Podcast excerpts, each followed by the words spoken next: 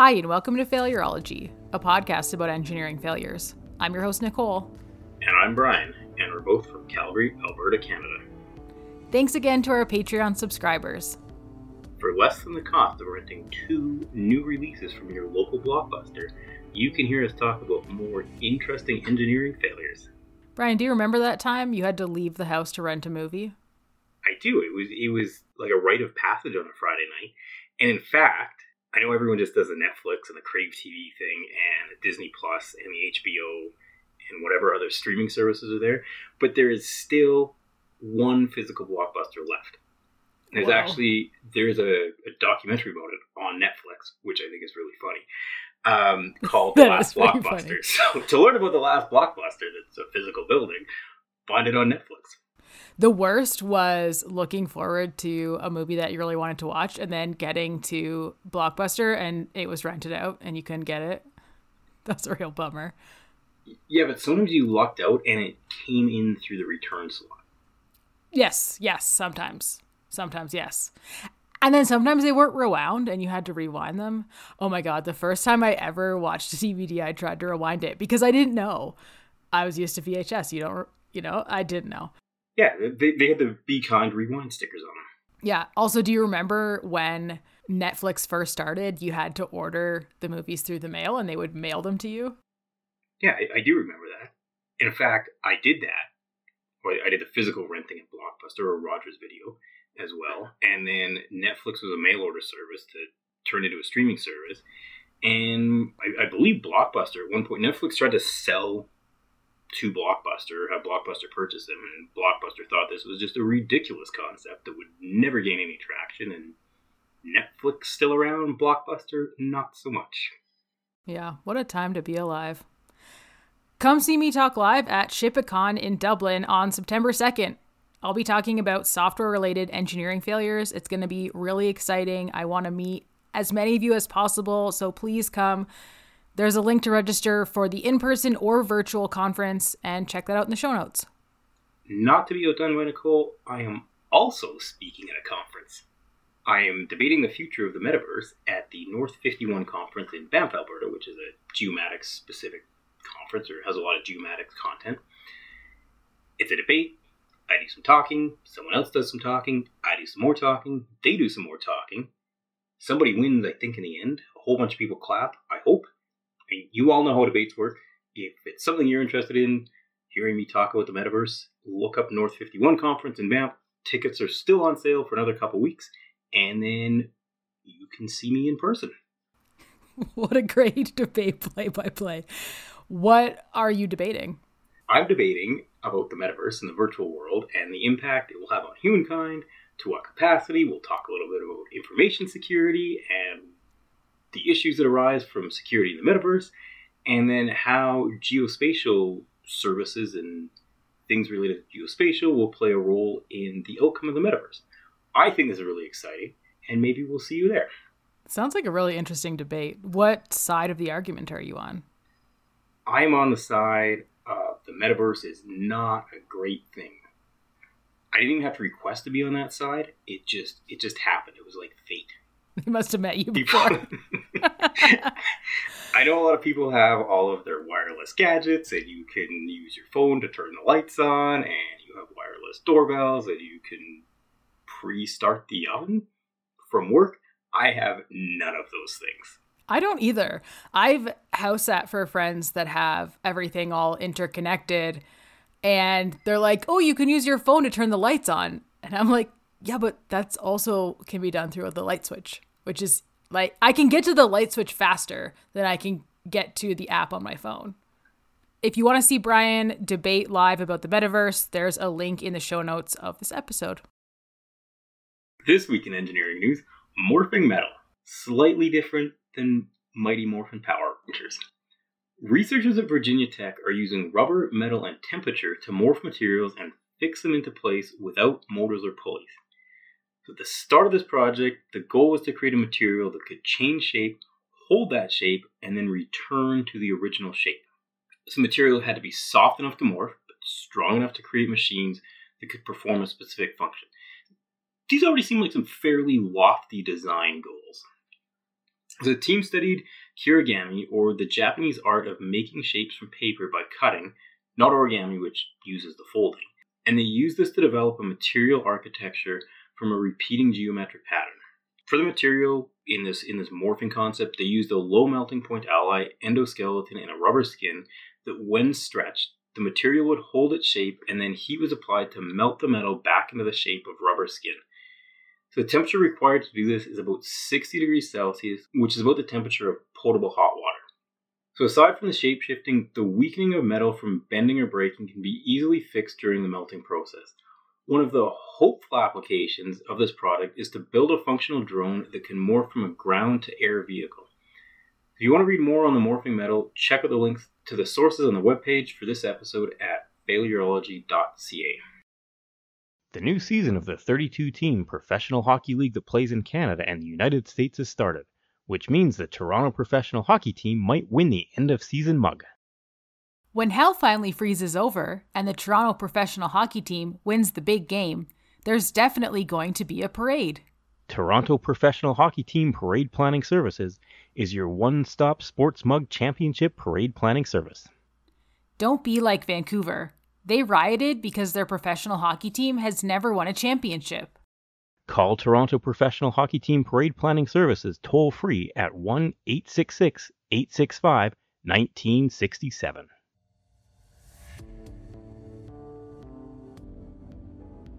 Now, on to this week's engineering failure the L'Ambiance Plaza collapse.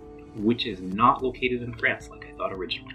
No, this one's in Bridgeport, Connecticut, and the collapse happened on April 23rd, 1987 at 1:30 p.m., which funny enough is the day before this episode came out. But quite a few years before. Yeah, imagine that. Good timing on our part. So L'Ambiance Plaza was supposed to be a 16-story residential structure. It had 3 levels of parking and 13 apartment levels.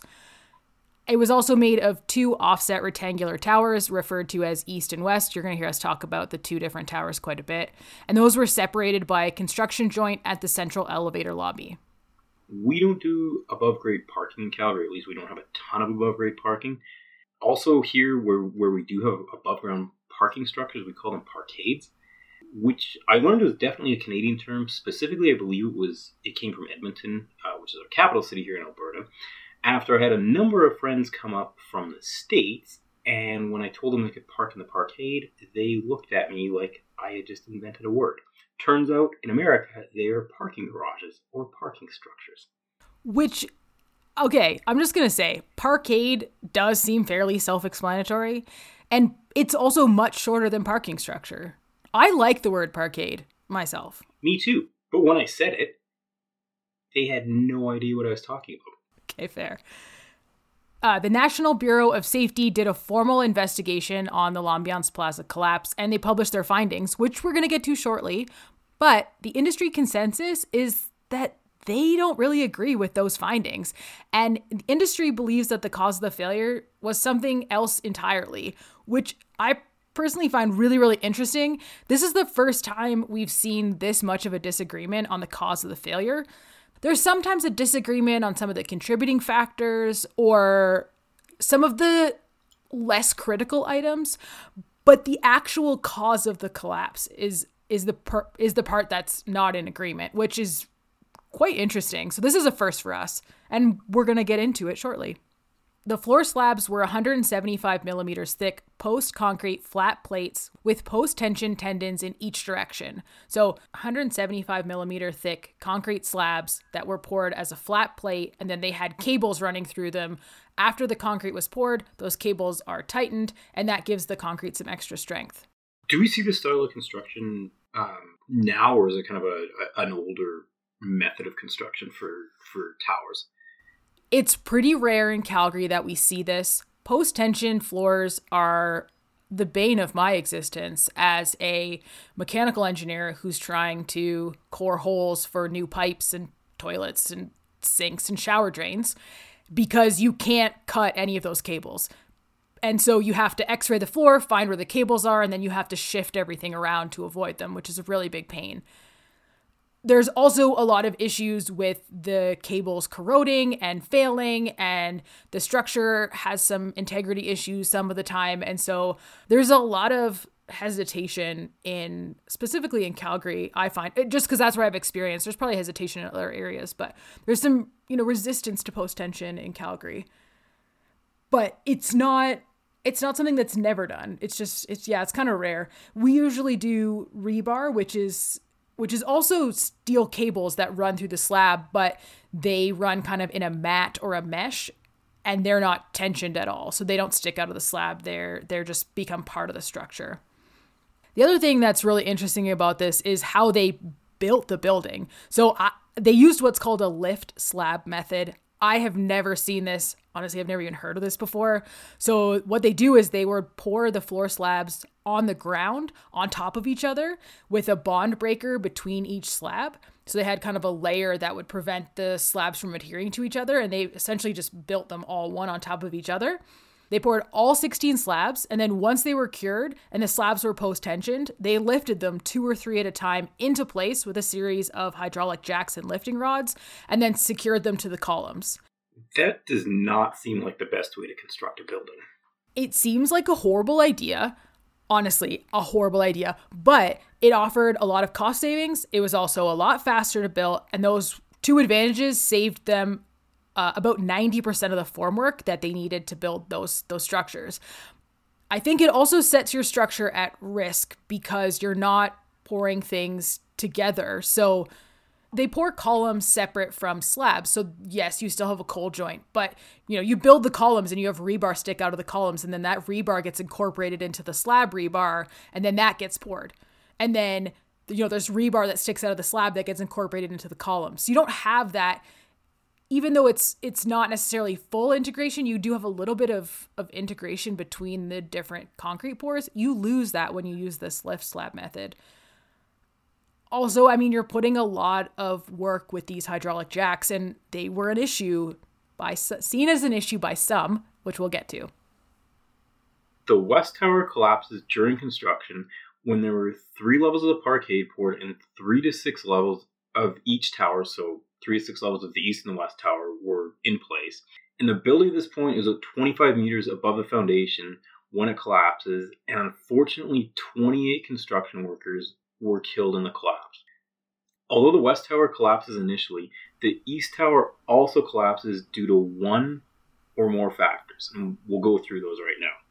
So there were obviously forces that were transferred from the west tower collapse. So forces go from the west tower to the east tower, Secondly, there was damage to post tension cables caused by debris from the west tower. And thirdly, there was lateral instability caused by falling debris from the west tower. So this collapse was investigated by the Center for Building Technology, the National Engineering Laboratory, and National Bureau of Standards. And their investigation included quite a few things. So they interviewed the survivors and eyewitnesses, they reviewed the design plans, specifications, the shop drawings, the construction records, the project correspondence, the testing lab reports. They reviewed lab tests from the collapse structure, data from subsurface investigations after the collapse, computer analysis, which was in a very preliminary stage in 1987. certainly not to the extent of today's programs, but they were able to do some very early computer modeling of, of this collapse. Speaking of computer analysis, in 1987, the Hartford Arena roof collapse that we covered in episode 7, that was the first known engineering failure caused by computer aided design, and that happened in 1978. So that happened nine years before this collapse, uh, which is also interesting. Also in Connecticut. Connecticut, get your computers straightened out. So, as we said earlier, there was a bit of a disagreement or discrepancy on what the actual cause of the failure is. So, first, we're going to go over this investigation that Brian just mentioned the National Bureau of Safety. They think that the failure was caused by the lifting mechanism. So, that's the hydraulic jacks that were used in the West Tower to lift the, the slabs into place.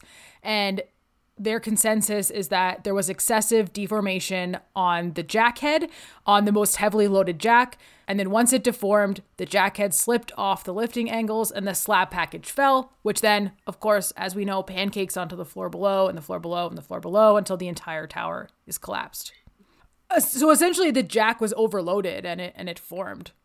And so, you know, when that happened, had the other jacks been close by or strong enough, they could have potentially carried some of the load and redistributed that.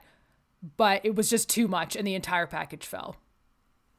They argue that they were able to duplicate this in lab experiments, including the loud noise that witnesses heard when the jack deformed. However, like I said, other investigators of the collapse didn't agree with the National Bureau of Safety findings. And also, as mentioned, this is the first time we've seen this much of a disagreement on the cause of the failure. The lifting manufacturer, so the jack manufacturer, found that the lifting mechanism was not the probable cause of failure. The lift subcontractor also said that they'd used this design in over 100,000 lifts over the last 17 years.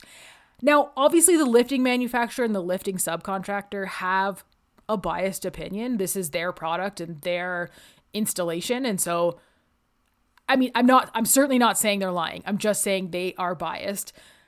But you have to think about the fact that if they've if they have done this uh, successfully over a hundred thousand times, which you can go back and prove, it does kind of throw this argument into question on whether or not a faulty jack or a deformed jack was really the cause.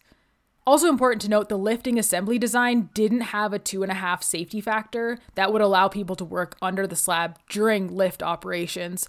They weren't necessarily working within the rules of the lifting assembly design. The had the jacks been stronger, people would be allowed to work underneath, or had they been following it, people wouldn't have been underneath. So, had they been following the rules and regulations for the lifting assembly package that they were using, which which didn't have the appropriate safety factor, people wouldn't have been working underneath the slab when it collapsed, and a lot of death could have been prevented. So, we are going to get into some of the other findings. Brian's going to tell us about those in a second. But I do want to mention, I do want to say, I've said this many times, I'm not a structural engineer. I also don't have the resources, and we don't have the budgets on this show to pull and review drawings and shop drawings and all of those documents, etc. We're not we're not doing an investigation ourselves. We're we're reading through the investigative reports on these failures and presenting our findings back to to you guys, our listeners. But I do want to say that the deformed jack doesn't it's not a super strong argument and when you look at all of the other all of the other items that are laid out their argument does seem a lot more plausible and i just i just kind of wanted to throw that out there so again, I'm not saying that the National Safety Bureau is wrong. And I'm not saying that these other guys are right. I don't know. I wasn't there. I haven't investigated this myself. But the the other findings that we're going to talk about right now are a lot more of a plausible explanation, at least to me, as to why this building collapsed. So, Brian, why don't you tell us? So this project used a design concept that transferred major design responsibility to the contractor in performance specifications and permitted construction procedures that weren't backed up. So the structural engineer of the project designed the structural frame, including the lift slab method, but didn't include post-tension design and details or column connection designs and details, which were done by the contractor.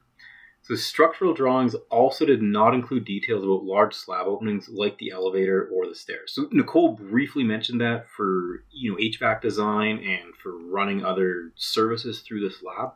So they didn't even include any you know large slab openings for very common things that you need in a building like elevators and stairs to get between between all these floors where I see something like this is in wood frame design, where the structural engineer of record, who's part of the consultant team, will design the overarching concept for the structure. They'll design a lot of the larger members. The main floor usually is a concrete slab, so they'll design that. And then they provide loading information, but the actual truss design, so the the wood trusses that make up the floors for each floor, those are designed by a separate contractor and that's they're carried underneath the the framing contractor and they have to provide detailed and stamped drawings for their truss design. So, what do the trusses look like? What is the web design? What's the material? The spacing of the joists, how far apart they are.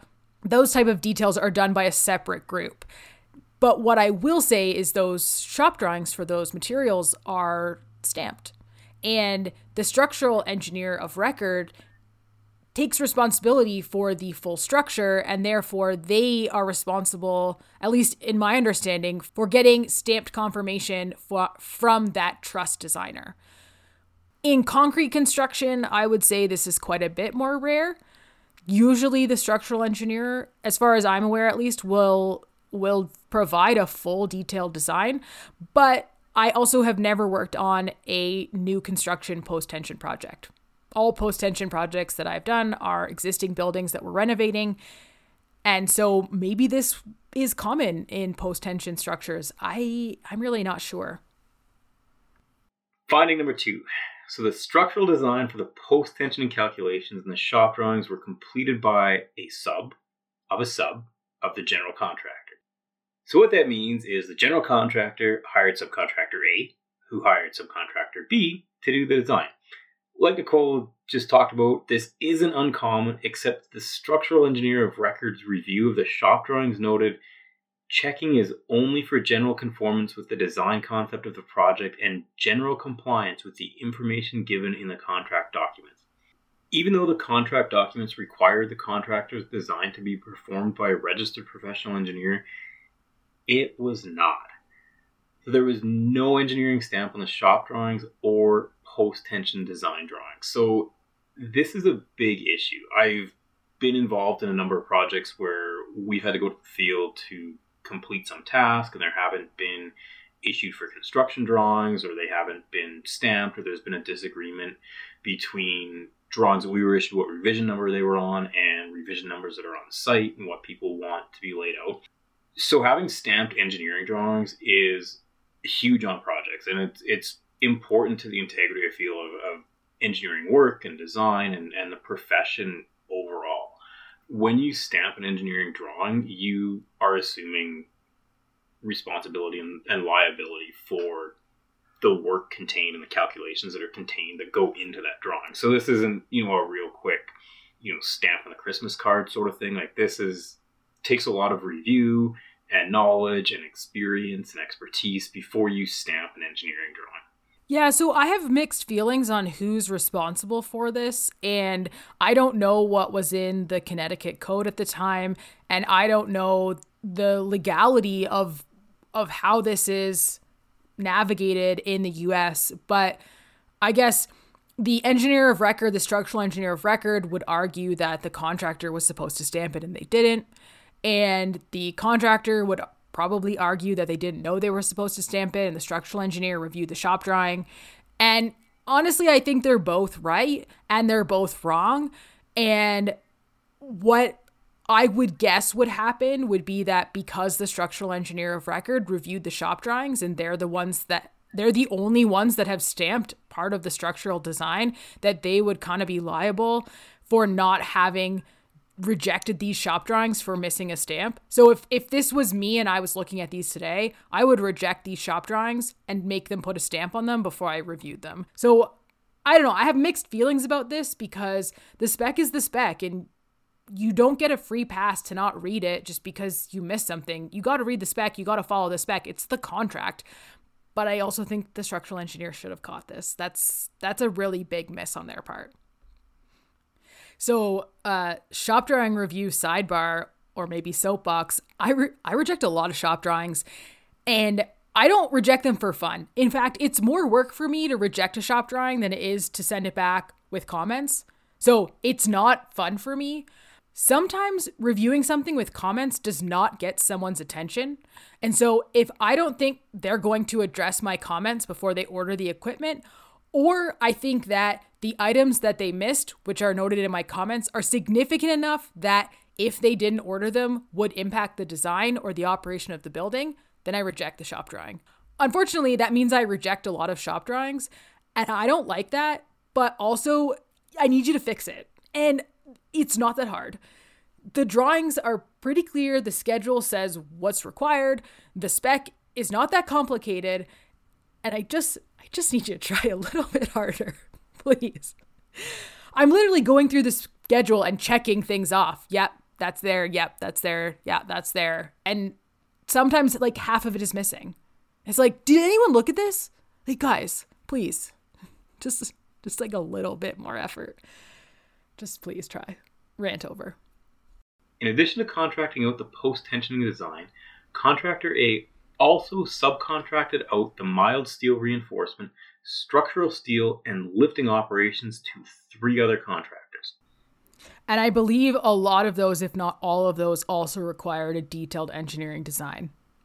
So that's pretty significant that the structural elements are kind of all done by different parties. And again, not that it can't be done. It just creates this extra level of coordination and who's taking responsibility for that coordination, who's making sure that all of these different pieces are interconnected together and work as a single system. Because it doesn't matter that five people design the five different parts of the structure, they all work as an interconnected system. It's like when we talked about Piper Alpha on the last episode. You have you know, three separate rigs and everyone's looking at them as three individual things, but they operate together in a system. And until you look at them as a system, you're not going to understand how doing something in one impacts another.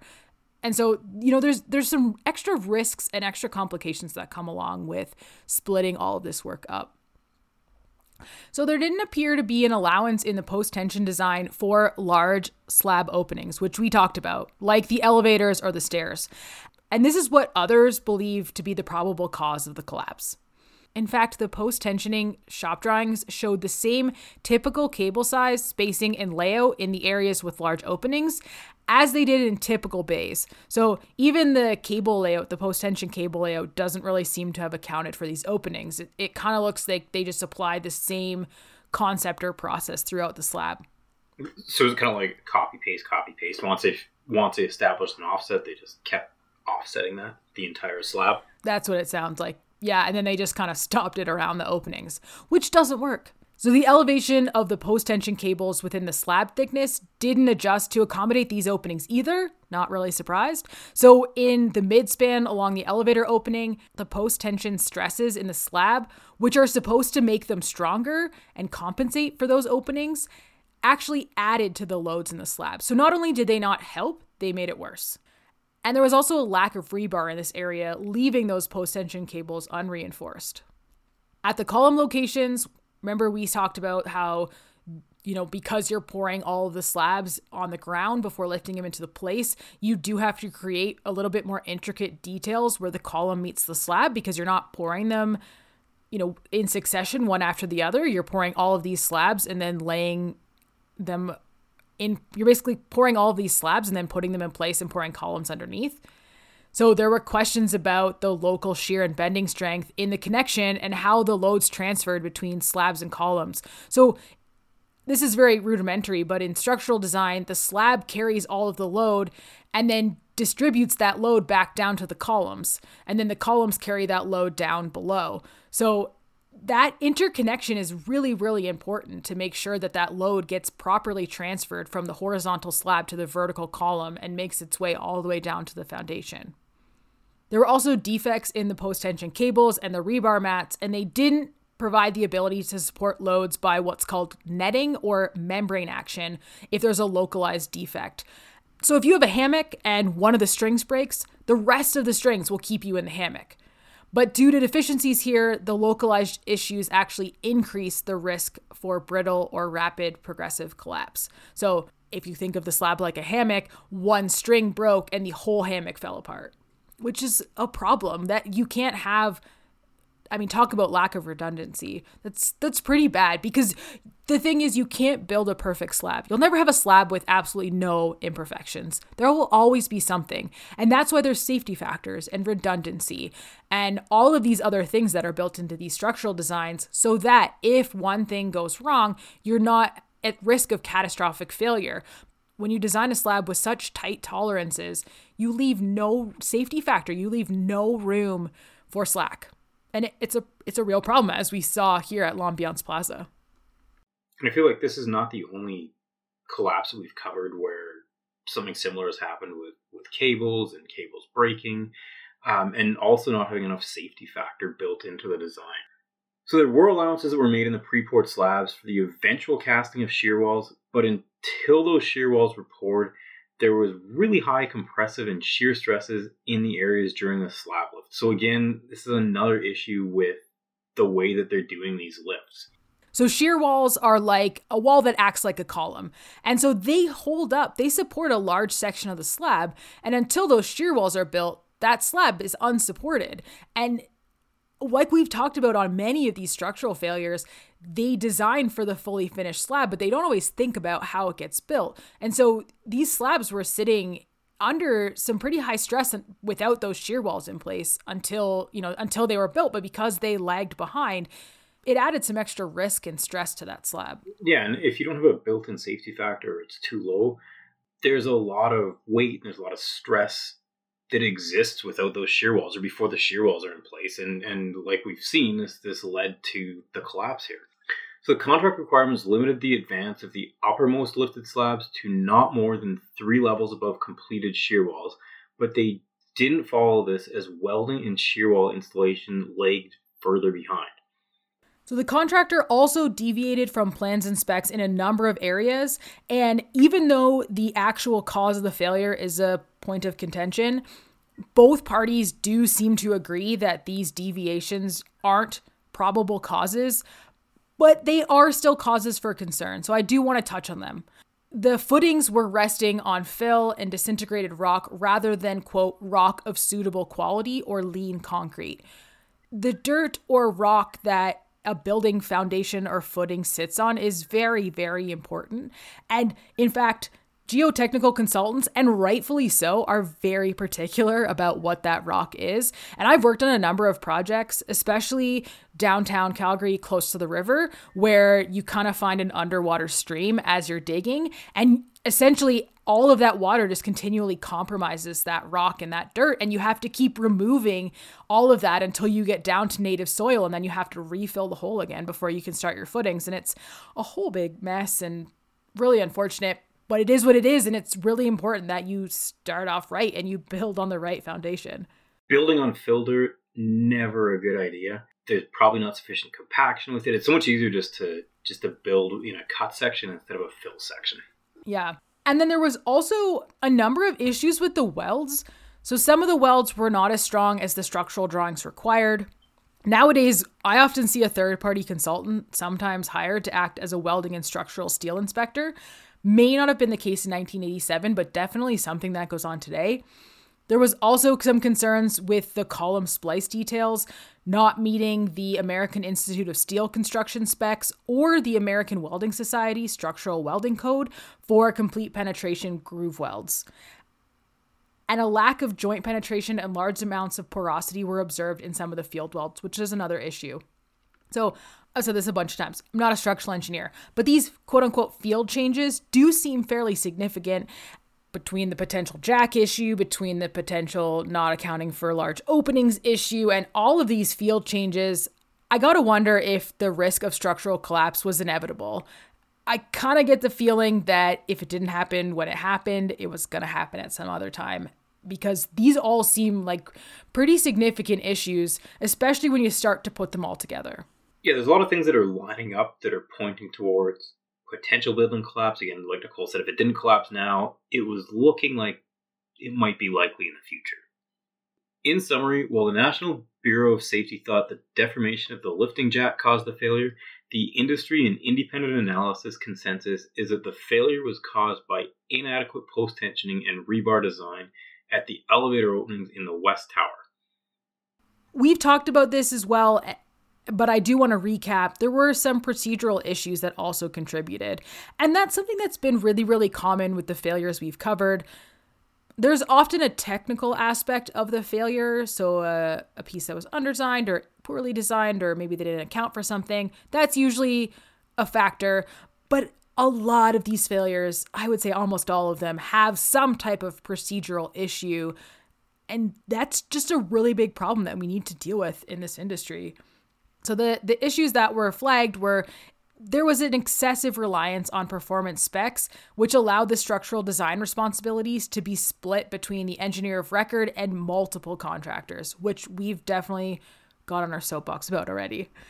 The building regulations did not assure competent structural design for these complex structures, or for projects where design responsibilities are split between an engineer of record and contractors. So it sounds to me like the building regulations didn't really allow or have a process in effect to account for the fact that the structure was designed by multiple parties. Like I said before, nowadays, I think it would all kind of fall on the structural engineer of record to make sure that they collected the proper documentation from any of the other engineers who designed the other components. But it sounds like at the time, the structural engineer did their piece and they said, well, this is my stuff and the other stuff's up to you. And, you know, have fun over there. And it's not it's not my responsibility and and i just don't think that's the right way to handle it but it looks like there was nothing in place our engineering association would certainly frown upon doing things that way now for sure there was also inadequate safety factors and other technical provisions in the building codes. And, and i know this has definitely come a long way. There was some collapses uh, even in canada that have contributed to this. And i know that this has been addressed at least in canada. I assume or hope it's been addressed in the states but i I honestly don't know because I am not a structural engineer and I don't I don't work in the states. There was also a bit of an issue with the quality assurance inspections. They were done by a testing agency in lieu of being done by the engineer of record, which is a pretty big deal. Nowadays, the engineer of record again, in Canada, when you apply for a building permit, you have to initial saying that you're going to do regular field reviews for general design conformance throughout construction. You have to agree to that. And at the end of the day, when you give your occupancy letter, you say, Yes, I did that thing I said I was going to do. I went to site, I looked at stuff. That's important. And that's an important part of the process. And it's it's specifically for this reason. The testing agency doesn't know all of the intricacies of the design. They, they may not have known about all of the different things in the spec, about the fact that the parts of the structure were designed by different engineers. Maybe they didn't have the shop drawings. There's a lot of factors that go into that. And it's really important that the engineer of record or their representative do a general conformance review of their design as it's installed. So there you have it the L'Ambiance Plaza structural collapse. Similar to the Hyatt Regency walkway collapse that we previously covered, the structural engineer put a lot of engineered design of structural components on the contractor, which is fine in theory as long as they are stamped and thoroughly reviewed by the structural engineer of record. For photos, sources, and an episode summary from this week's episode, head to failurology.ca. If you're enjoying what you're hearing, please rate, review, and subscribe to Failurology so more people can find us. If you want to chat with us, our Twitter handle is at Failurology. You can email us at thefailurologypodcast at gmail.com. You can connect with us on LinkedIn, or you can message us right in the Patreon app. Check out the show notes for links to all of these. Thanks everyone for listening, and tune into the next episode where we'll talk about the Florida pedestrian bridge collapse that occurred in 2018. The bridge was supposed to be a redundant structure, but mistakes during design meant that the critical members did not have backup. Bye everyone. Talk soon.